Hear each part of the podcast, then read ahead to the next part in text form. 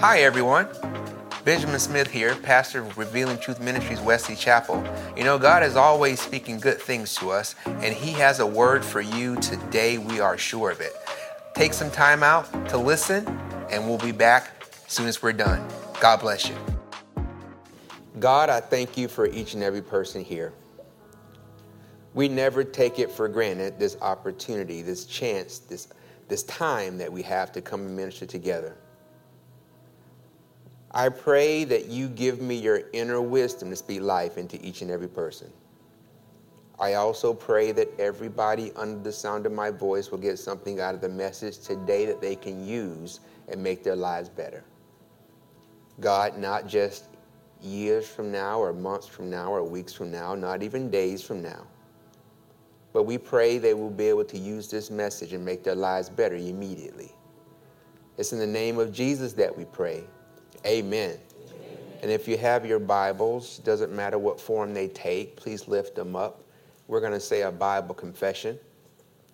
It's the Word of God and it's what we live by. Here we go. Let's go. This is my Bible.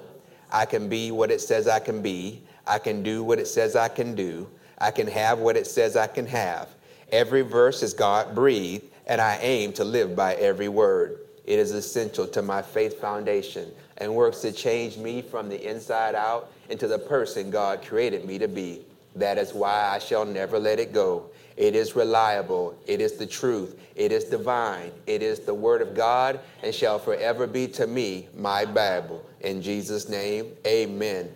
Family, I'm continuing to speak with you on the topic, the peace within. And right before we get started, I want to share with you a Smith story. Now, I have two Smith stories locked and loaded for you, both having to do with vehicles. I'm going to share one with you today. Notice this first image. This first image, I want you to imagine that you're seeing my text messages. This is a text message that I got from my youngest son after we had done some maintenance on his car. He's away at school. So what we did was we coordinated a time because he called me. He was like, "Hey, Dad, I know you told me that there's a certain mileage that when I hit that mileage, that you typically do some routine maintenance." So we coordinated a time where he came back from school, and then I got the maintenance, had it sent over to the place, got it done. And when I got it done, I sent him a picture of the invoice. It said the mechanic did this and it cost this. The mechanic did that and it cost that. And so his response to me was this text Wow, I didn't even know my car had that much stuff wrong. Now we pause there. Because his father is going to quickly send him a reply. and the reply that I sent him was a reply based on a conversation I had had with the mechanic. And here is my reply. Of course, reformat it so that it's more verbal instead of texty. But here's my reply LOL. Actually, the car had a lot right with it. The mechanic, the mechanic commended us for taking such good care of our cars. He said the car came in at the right time for all its maintenance. He said when we maintain our cars like we do, we keep routine issues from becoming big problems, so all is well. And my follow up to my son is so all is right with what you did. It's not as much about being a lot wrong. This is about cars, but the same thing applies to relationships. You see, in this life that we live, all natural things wear over time, including relationships.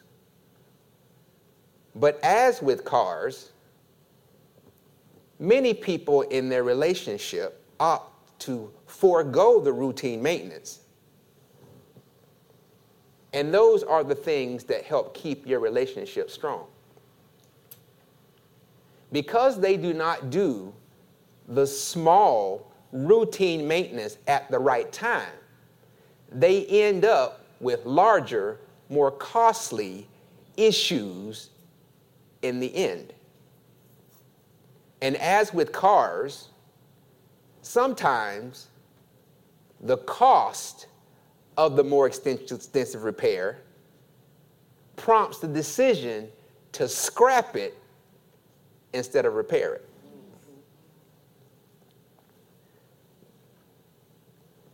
So do the routine maintenance on your relationships.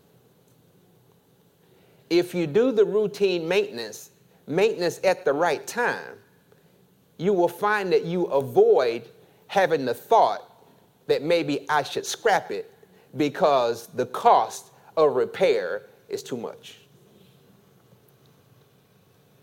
That goes husband to wife, wife to husband, parent to child, child to parent, friend to friend. Routine maintenance, there's nothing wrong with it. In fact, all is right with it. Amen? Amen. That's your Smith story for today. Now, the peace within. You know, the last time we were together, what we've been talking about is we've been talking about that topic, the door. And we said that Jesus said in John 10 that I am the door. And given that Jesus has said that I am the door, he has also slid in there a responsibility for you and I to help people get to the door. What that makes us then is the door to the door. One of the clearest things that we can find in the Bible, clearest passages, not things, but one of the clearest passages we can find in the Bible where Jesus gives us this responsibility is in Matthew 28. Here it is. We've read it before. Matthew 28, 18 through 20 in the voice. Jesus came forward and addressed his beloved disciples. Jesus said, I am here speaking with all authority of God who has commanded me to give you this commission, or says slowly, commission, a mission that we're going to do together. Jesus says, Go out and make disciples in all the nations, ceremonially wash them through baptism in the name of the triune God, Father, Son, and Holy Spirit. Then disciple them, form them in the practices and postures that I have taught you, and show them how to follow the commands I have laid down for you, and I will be with you day after day to the end of the age. We are doors. We are the door to the door. That is a very interesting relationship. And one of the things we must never forget is that our door, even though that door can be effective no matter where we are, that door is most effective when we put it in the place God wants that door to be. God can send our door to one of two destinations. And we said those destinations in general were these. They could send our door to a familiar place, or they can send our God can send our door to an unfamiliar place. No matter where God wants to send your door, though, the position matters. Last session we had together, we talked about the God sending you back to that familiar place. We talked about Moses and all the things that could go along with God sending you to that familiar place. But for this session, we're going to begin our steps into God sending you to an unfamiliar place. What can we say about God sending you to an unfamiliar place? Well, to talk about that, we're going to begin with the discussion of a man that we call Paul. We're going to be in the book of Acts. Acts chapter 22. Paul, if you've been in church any length of time, you've heard the story about Paul. He steps on the scene as Saul of Tarsus. He's wreaking havoc on the church. Anything having to do with this Jesus Christ guy, Paul is on the other side arresting them, torturing them, giving them the business, and he's doing it legally. The story in general goes that he's on his way to Damascus.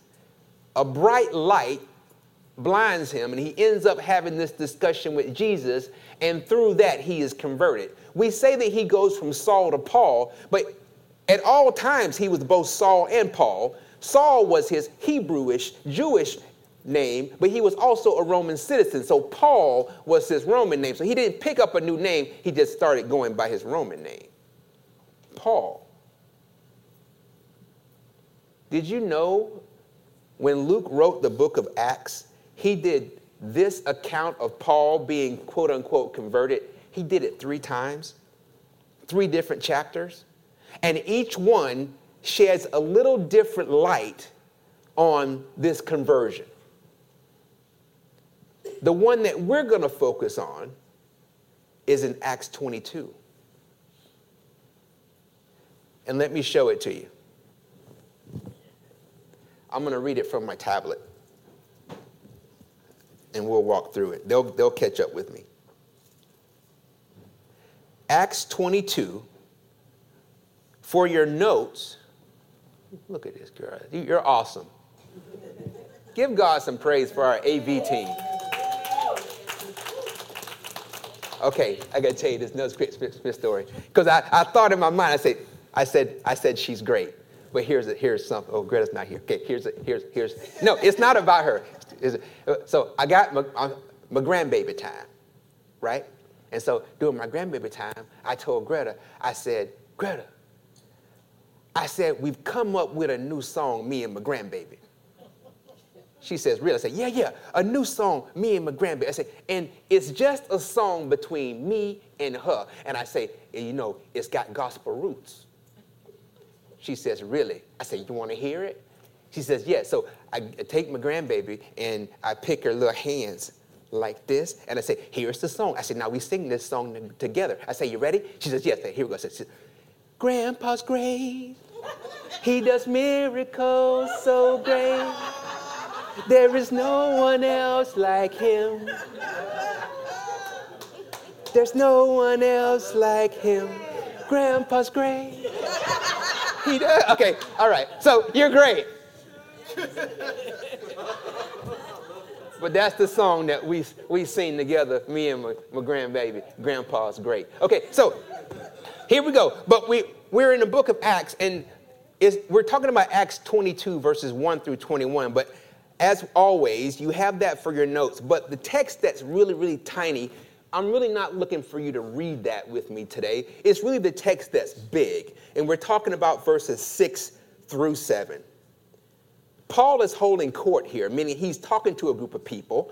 If you look at the book of Acts, you will find that Paul was always somehow in trouble. Somebody was mad at him for teaching this Jesus stuff, and so they're trying to put him in jail. They're trying to rough him up. They're trying to bruise him up. And so he's standing in front of a group of people, and they, he's been given an opportunity to talk. And Paul talks about his conversion. He says this As I arrived, verse 6, as I arrived on the outskirts of Damascus, uh, about, okay, what's going on?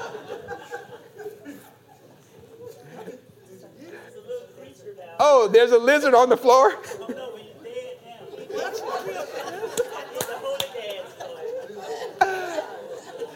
Let me tell you something. I ain't seen people stomp like that in praise and worship.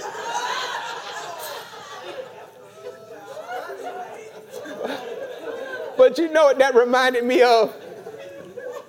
Growing up, I don't care how big the person was, how strong the person was, how cocky the person was, you get a cockroach go flying through the living room.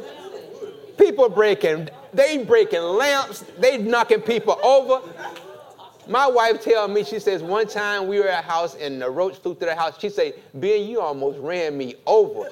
I'm like, baby, you got to be quick. I don't want it on me either. Oh my gosh.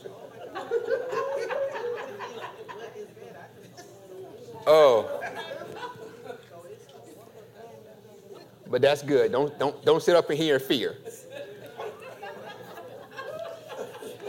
But everything's done, right? We've taken care of. We've, he, he got it. He got a little close. Had to put the enemy under, under your feet. I understand.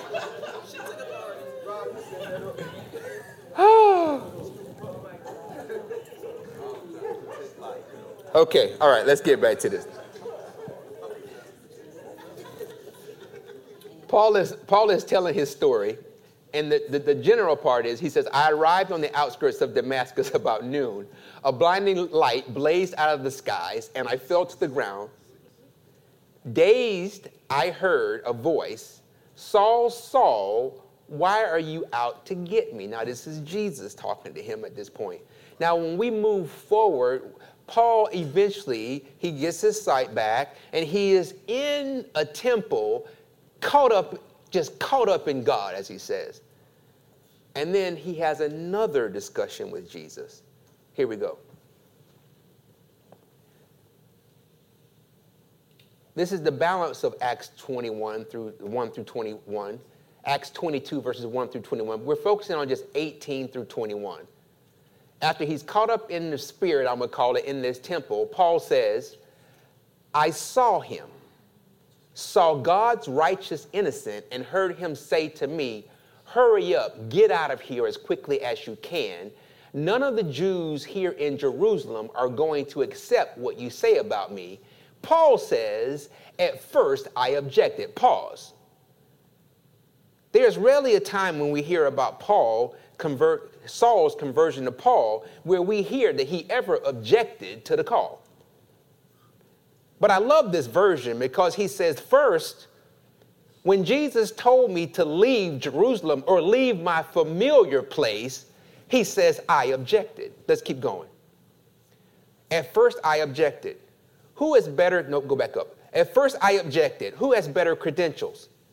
They all know how obsessed I was by hunting out those who believed in you, beating them up in the meeting places and throwing them in jail.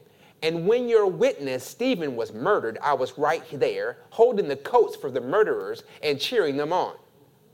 And now they see me totally converted. What better qualification could I have? What Paul is saying is if you want somebody to stay in this familiar place and convince people that Jesus is real, how much realer can the message be if they know how nasty I was towards you, and now to see me converted to you, there is no better person to be in this familiar place talking about you than me. Paul says, I am better in the familiar. Why do I leave? I know all the players here. All the players know me. I know that my skill sets work here. I know that I have the best credentials than anybody else you could find to stay here. So, why in the world would I want to leave the familiar? He is doing his best to object, but Jesus is not having it because Jesus wants him to go to an unfamiliar place and reach unfamiliar people. As a matter of fact, Jesus knows that the effectiveness, the fruitfulness, the, the, the benefit of the commission depends on Paul putting his door in an unfamiliar place to reach unfamiliar people. So, what does Jesus tell him? Don't argue with me, boy. Don't argue. go. I'm sending you on a long journey to outsider Gentiles. Said differently, I am going to send your door to an unfamiliar place to reach unfamiliar people. Did you know, or do you know, or can you even dream with me or think with me that the same thing happens with you and with me? There are times that God wants to send us to unfamiliar places to reach unfamiliar people, but we believe, at least the way we try to debate that thing, is we believe and debate that God, I think it's best for me to stay with the familiar.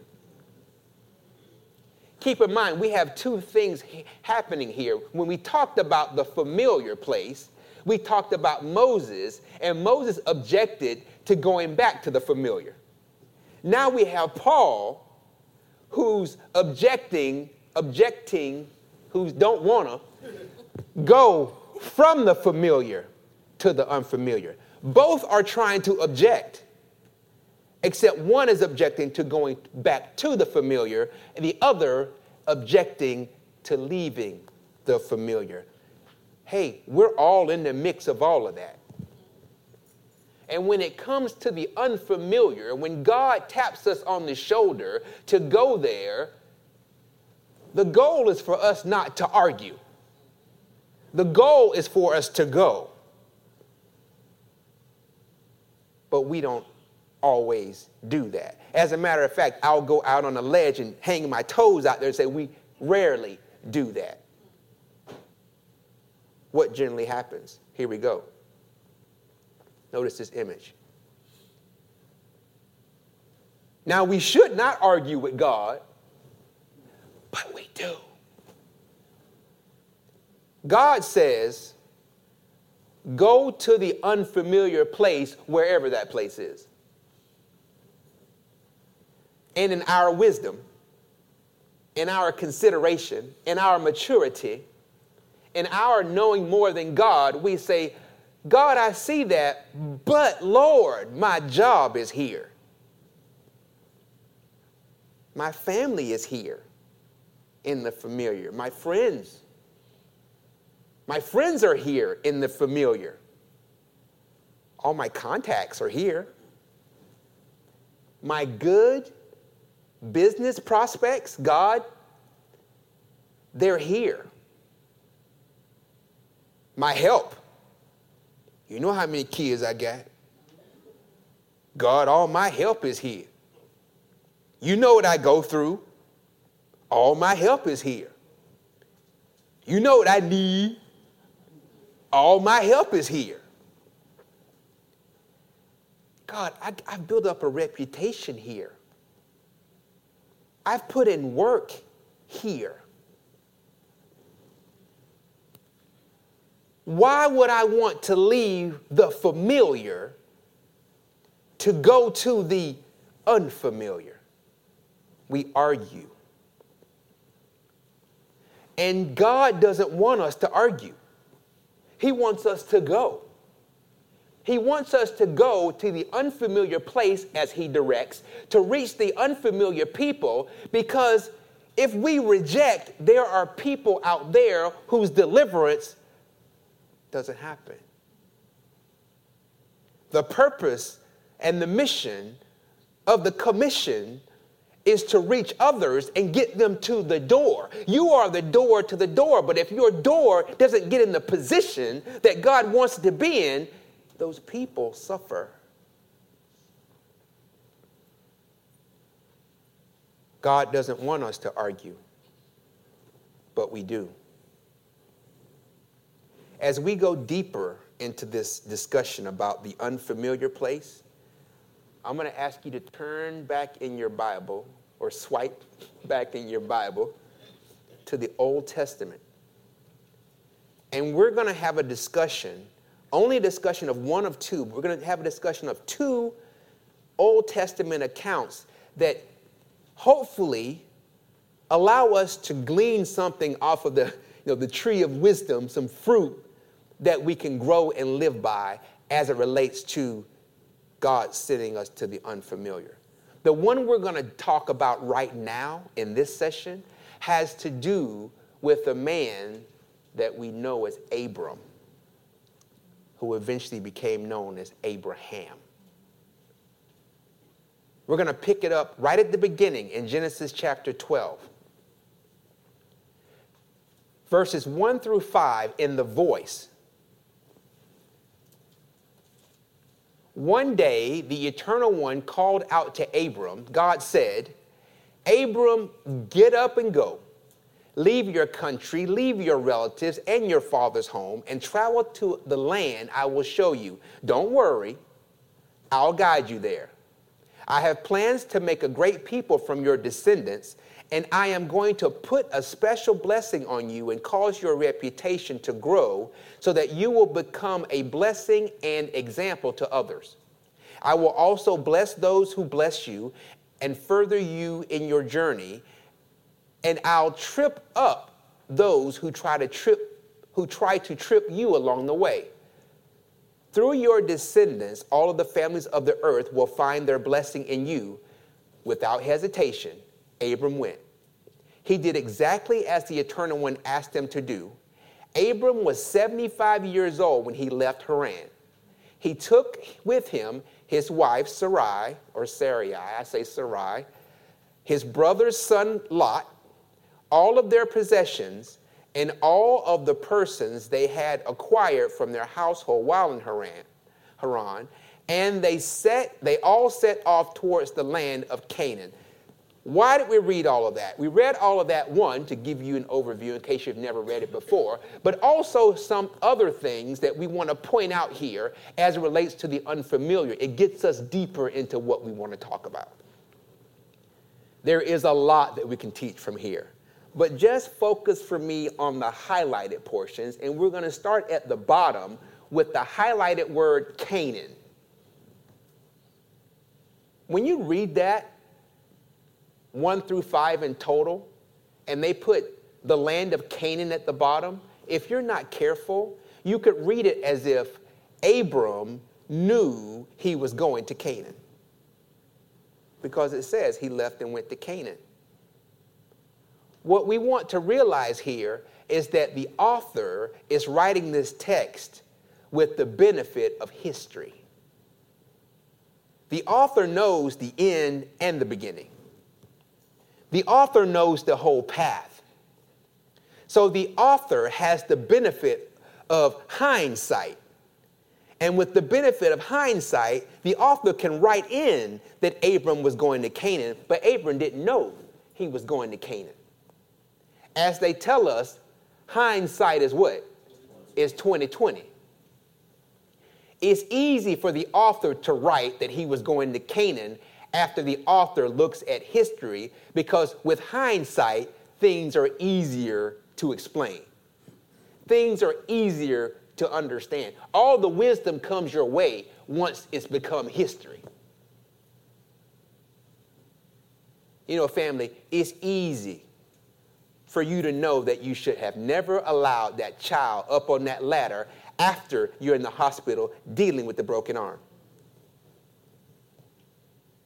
It's easy to know you should have left him alone after you've dated him. It's easy for you to know you should have left her alone after you've dated her. It's easy for you to know that you never should have gave them the keys to your car after they bring your car back with a dent in it and no gas.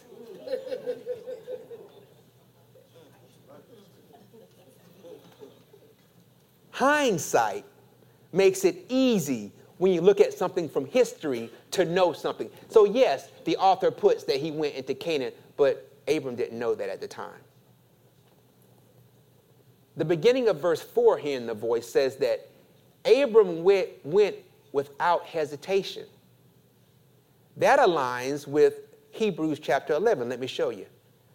In Hebrews chapter 11, remember, it's, it's, faith is the substance of things hoped for, right? And then it goes on to what people call the hall of faith. By faith, Cain. By faith, Abel. By faith, Enoch. By faith, Noah. And it eventually gets to by faith, you know, Abraham slides in there. And Hebrews chapter 8, chapter 11, verse 8, easy to read, says this God called Abraham, is Abraham now, to travel to another place that he promised to give him. And what are those five words? Read them with me. Abraham did not know where, exactly. Abraham did not know where that other place was, so he didn't know. But he obeyed God and started traveling because he had faith. I love that there. Now go back up to Genesis for me. With that in your mind, verse 4, he left without hesitation. Why? Because he was a man of faith. And we can take that and we can, even though it's true that it's great for you to move in faith without hesitation, we can take that thing to assume that if he had hesita- had, if he had any hesitation, he would not be a man of faith. But I love this top part, the end of verse 1 in the Voice Bible. They put in there, God said, Don't worry, I will guide you there. I love that because that makes it more real to me. God don't have to say don't worry unless somehow he looking at Abram and sensing that he might be worried. God says don't worry. I will guide you. Family, I love that.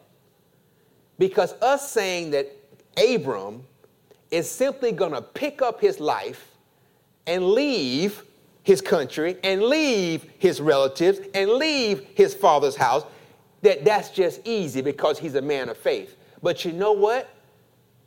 I don't think it's just that easy.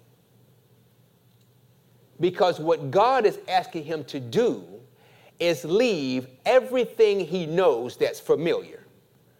And familiarity breeds comfort. And the human condition is to embrace comfort. It is not human nature to, to crave, to, to, to seek after uncomfortableness. So when God asked this man to step out and trust me to go to an unfamiliar place, I believe that Abram had to adapt to a certain level of uncomfortability. Say that with me. Say uncomfortability. That's right. That's your word for the day. I believe he had to adapt to a certain level of uncomfortability. Think about it. When you have comfort like he has,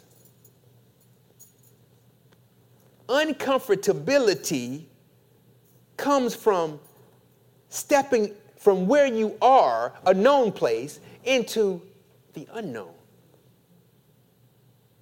But when we say uncomfortability, we just don't mean fear. Notice this.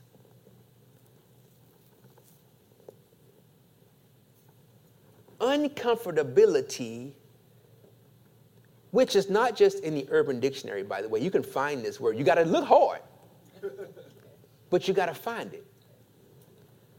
I don't just mean fear, I'm talking about a general uneasiness. I'm talking about a general discomfort that comes from you just not being in a place that you're familiar with.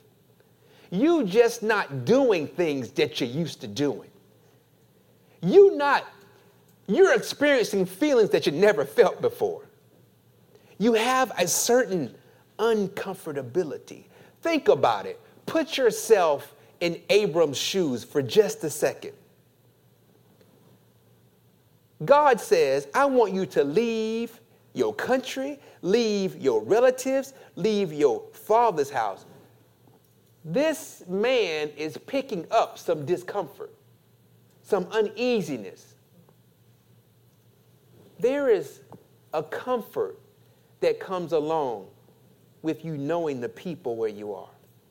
There's a comfort that comes along with you knowing the area. There's a comfort that comes along with you knowing how you're going to make your money or how you're going to put food on the table. There's comfort in knowing if you need help, who you going to call. If you need some, some, some medical attention, where you going to go. If you need something, who and where. There's comfort in knowing that. And when he goes to an unfamiliar place, he loses that comfort of knowing. And when he loses that comfort of knowing, he has to adapt himself to a certain level of uncomfortability. God is asking this man to leave all that he knows that's familiar. He got to leave his father's house. And if he has an inheritance from his daddy, he leaving his father's inheritance. He leaving his mama. He leaving his mama cooking. He leaving his mama pot roast and her candy yams, her, her, her banana pudding and sweet potato pie, her cornbread and green beans. Leaving the soup that she make that certain time of year. He leaving his mama house. He leaving his brothers and his sisters, his aunts and uncles. He's leaving them. He's leaving a place where he know all the directions to everywhere. He's even leaving the place where because he's been there so long, he can walk into a, a, a an establishment and get the hookup. He can walk into a place, and because my great great granddaddy knew your great great granddaddy, and he helped me with this, and your granddaddy knew my granddaddy, and your grandmama helped raise my, and your grand great great auntie did this, and y'all know my people, and your people know my people. And because all of that goes on in his familiar place. He can go in there, and your money's not good here. Get three of them. Take your mama one. He, he loses all of that. All of that is familiar. All that makes his life easier. And because he loses that familiarity, God asking him to get up and go somewhere to an unfamiliar place gives him discomfort. And it's not easy for him to make that choice. So God tells him, Don't worry, I got you. Because if God asks you to go to the unfamiliar, you will worry. Or in case there are some of us who are in the upper percentile, I don't want to say that so definitive, definitively, most of us will worry. And I don't mean worry, jump off a bridge worry. It's just you will just have angst. Because being in the unfamiliar just makes you uneasy.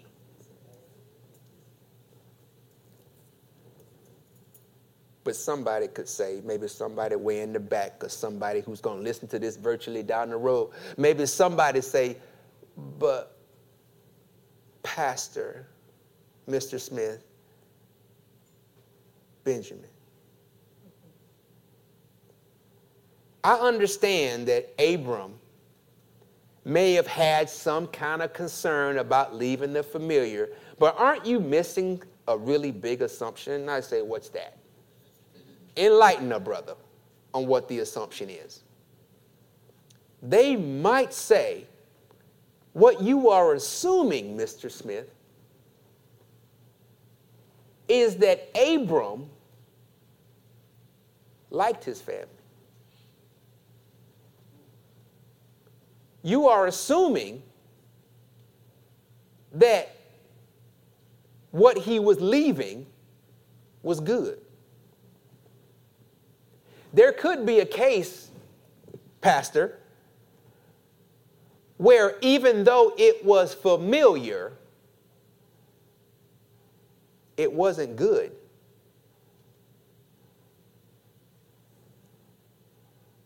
You know, Pastor, I, am going to tell you, I am married.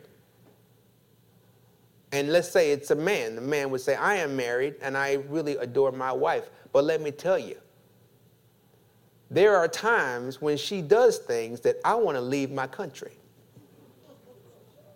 And I want to leave my relatives. You understand what I'm saying? Or maybe it was a woman that says, You know, I love my husband. But there are times God knows that depending on what he does, I wouldn't mind leaving my country and leaving my relatives, you understand? So it's, it's not always that leaving breaks your heart because leaving what you leave is not always a situation that you're leaving something good. Pastor, I love my children, but heaven knows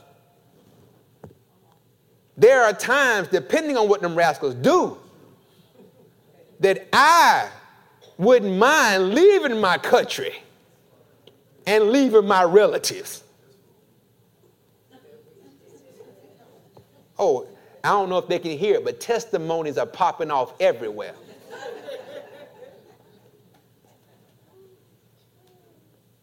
I mean, to make it more, make it more direct, there are times that the people that you love and you care for, the people that are in your in your vicinity, it's not that you, it's not, ooh, it's not just that everything is peachy all the time and that you want to be with them all the time. Sometimes you could pray for some distance.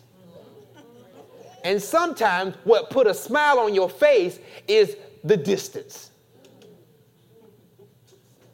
So, Pastor, it, it, could very much be that even though this man had to leave his country and leave his relatives, he might not have liked his daddy.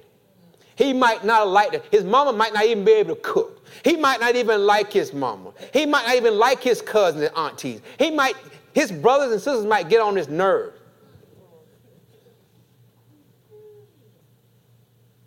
So, what I'm trying to tell you, Pastor, is that even though he left, when you talk about uncomfortability, it might have been a comfort to him to leave. Look at this image. So I'm asking you, Pastor, and what you're talking about in uncomfortability, have you considered that it's very possible that even though Abram was leaving the familiar, that he was leaving the bad familiar? I mean, what if the familiar that he was dealing with was not good? And I see the logic in that. And I appreciate you bringing it up, whoever that was in my mind. And here would be my answer to that that it doesn't matter much to me. My answer to that would be that it doesn't change my view on uncomfortability. And let me tell you why. I am, a, I am an observer by nature. And over decades of my life, I have observed something that teaches me something. Decades and decades of counseling people in relationships have also taught me something. Decades and decades of hearing people talk through their experiences and asking me for advice has taught me something. Do you want to know what that is? Now, here's what I want you to do On the count of three, I want you to say, Tell it to me, Pastor. Let's go. One, two, three. Me, I'm going to tell you. I'm going to tell you what, what life has taught me. In all the years, because we're dealing with, well, what if he was dealing with bad familiar?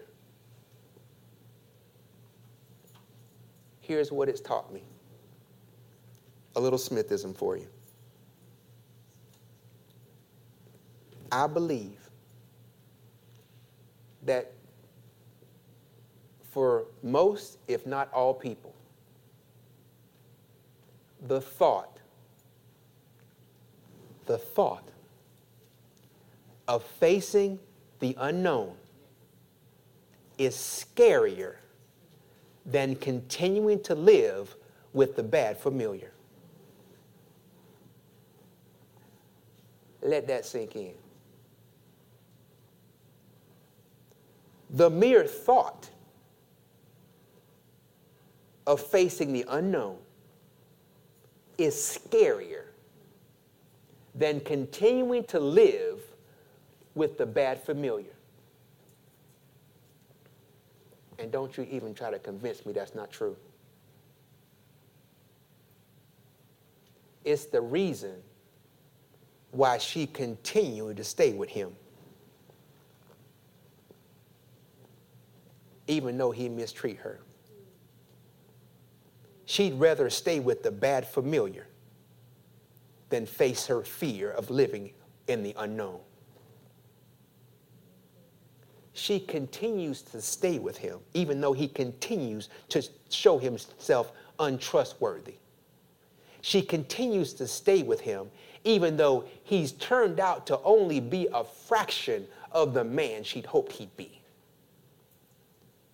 She continues to stay with him, even though he hurts her over and over and over again. Why? Because she'd rather stay with the bad familiar than face the fear of going to the unknown. It's the reason why he stayed with her. Even though she continues to verbally belittle his manhood, tear him down to the floor, he'd rather stay with the bad familiar than to deal with it and step out into the unknown. It's the reason why you stay on that job that you don't like, where people don't know your worth and they pay you less than what you should earn. You'd rather stay and deal with the bad familiar than step out into the unknown. It doesn't matter that Abram, if Abram's known was bad. I say it's still scarier for him to step out into the unknown. The bad familiar is not as scary because you know it.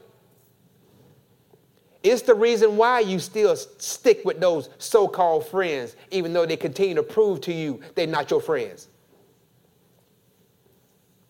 You go out to dinner, you paying. They never pay. You go on a cruise, they there, but they didn't pay the ticket. You paid.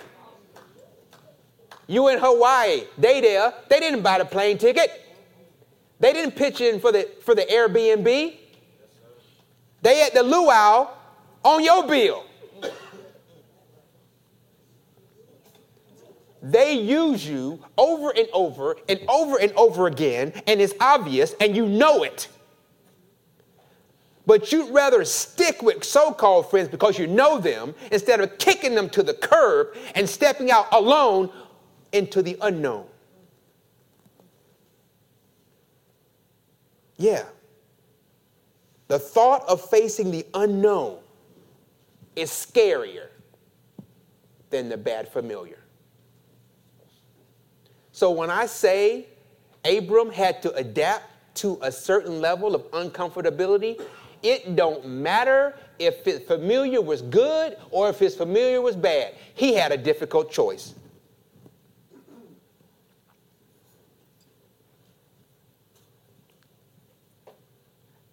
And he went.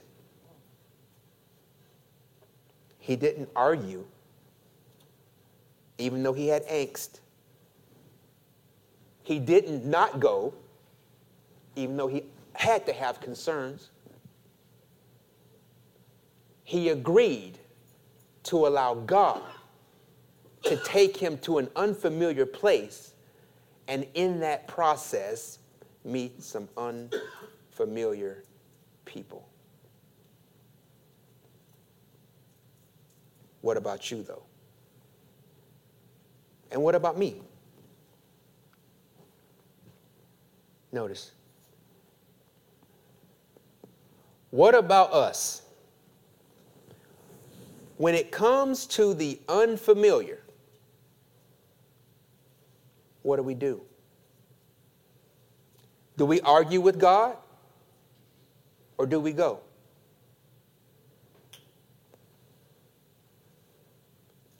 Do we choose comfort or are we willing to step out with God and adapt to a certain level of uncomfortability? Do we cling to the familiar or do we allow God to guide us into the unfamiliar? What about you? What would be your response? What would you do? If God is calling you into an unfamiliar place to reach unfamiliar people, then that is the position that your door belongs in. Because the people that God is causing, calling you to reach will reach the door of Christ through your door, but your door has to be in position. I want to leave you, though, with a motivational thought. And here's that thought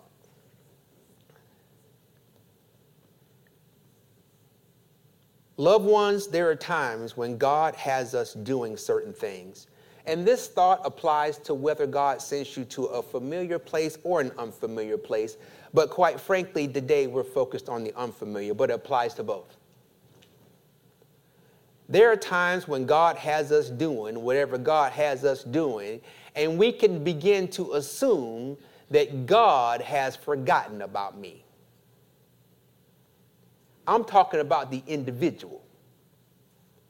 God has forgotten about my desires. God has, God has forgotten about my wants. I know God cares about the mission. I know we're supposed to be on a co mission, but I get the feeling that God has somehow forgotten about me. Loved ones, God does not care more about the mission than you. God has not forgotten about you. He has not forgotten about you at all. Remember when he's, what he said to Abram. He didn't just tell him, I'm sending you to an unfamiliar place. He said, Oh, by the way, and I'm going to bless you. I'm going to bless those who bless you and further your journey. He didn't make it so that Abram gets lost in the mission. No. Abram also gleans benefits from the mission. Think about the things that God did for Abram. And we're going to just touch them quickly, but please take them as nuggets and let your heart run with them as far as your heart's willing to run with them. One of the things he did was he changed Abram's name from Abram to Abraham. Did the same thing with his wife Sarai, of course. Family, when God takes you on a journey, realize that whoever you start as will not be the same person as you end it as. God's going to change your name. He's going to give you a name that reflects Him. He's going to give you a name that lets the whole world know that you've been in his presence. So, the one thing God did for Abram is God changed his name. Another thing God did with him as he journeyed with God on the unfamiliar. Do you know that God gave this man a son? A son that had been the desire of his heart. Read, read, read Genesis, I think around Genesis 15, you will find out that he wanted a son.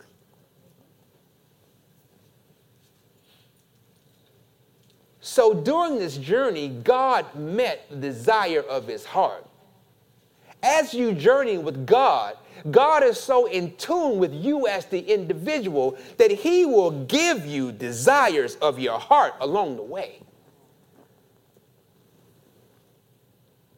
Ooh, but there's a third thing. A third thing that's darn near shout worthy. God not only gave him a son, him and his wife Sarah, but Abraham.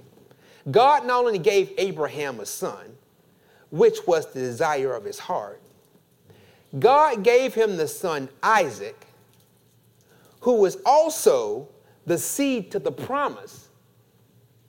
God birthed this boy out of a womb that was assumed dead.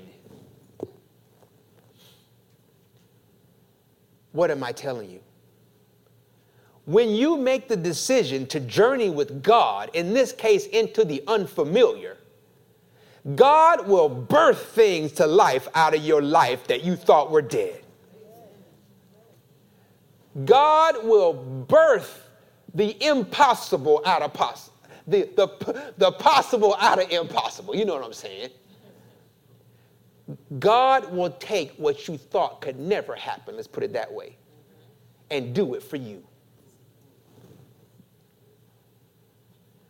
God has not forgotten you in the mission.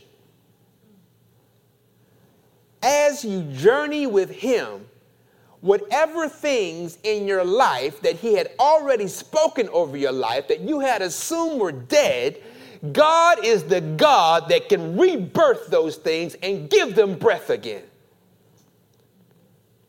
The business He spoke to you, you thought was dead, He could breathe life into it.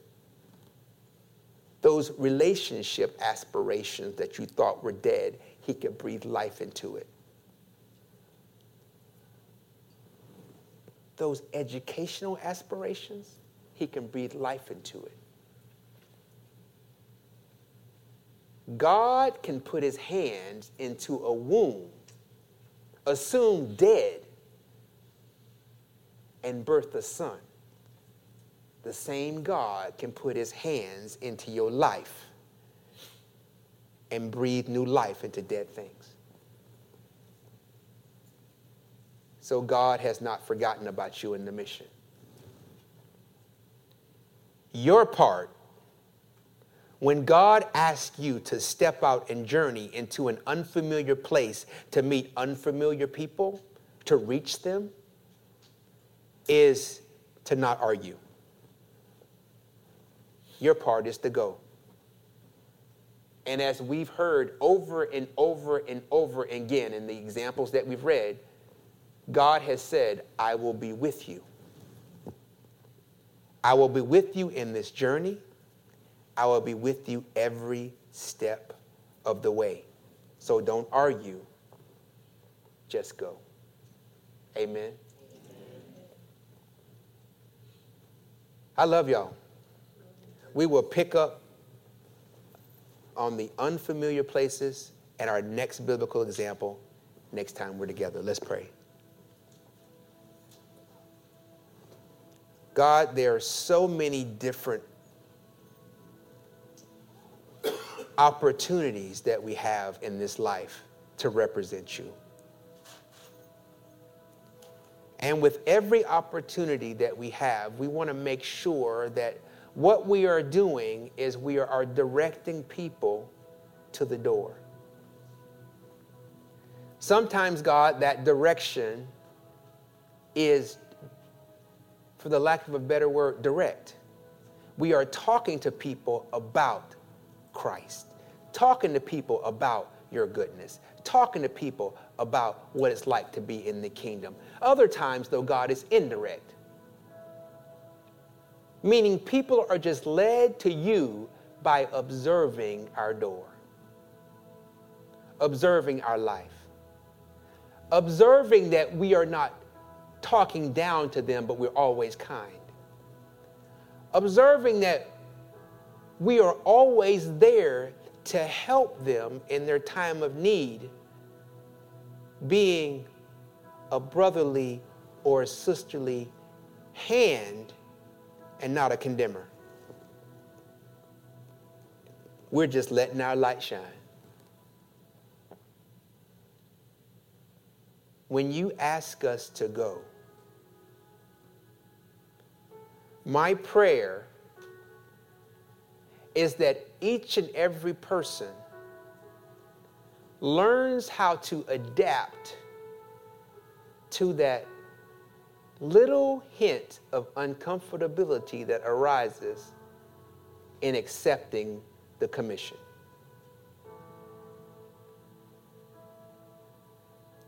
We may have some unease. God, we may flat out, flat out have a little fear especially when we're leaving the familiar, where we know everything about everything and we know everybody in all the places.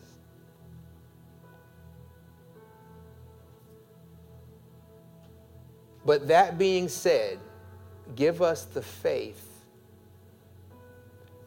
to still step out with you in the journey.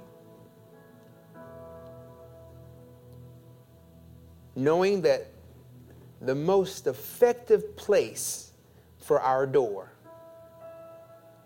is in the place that you want it to be.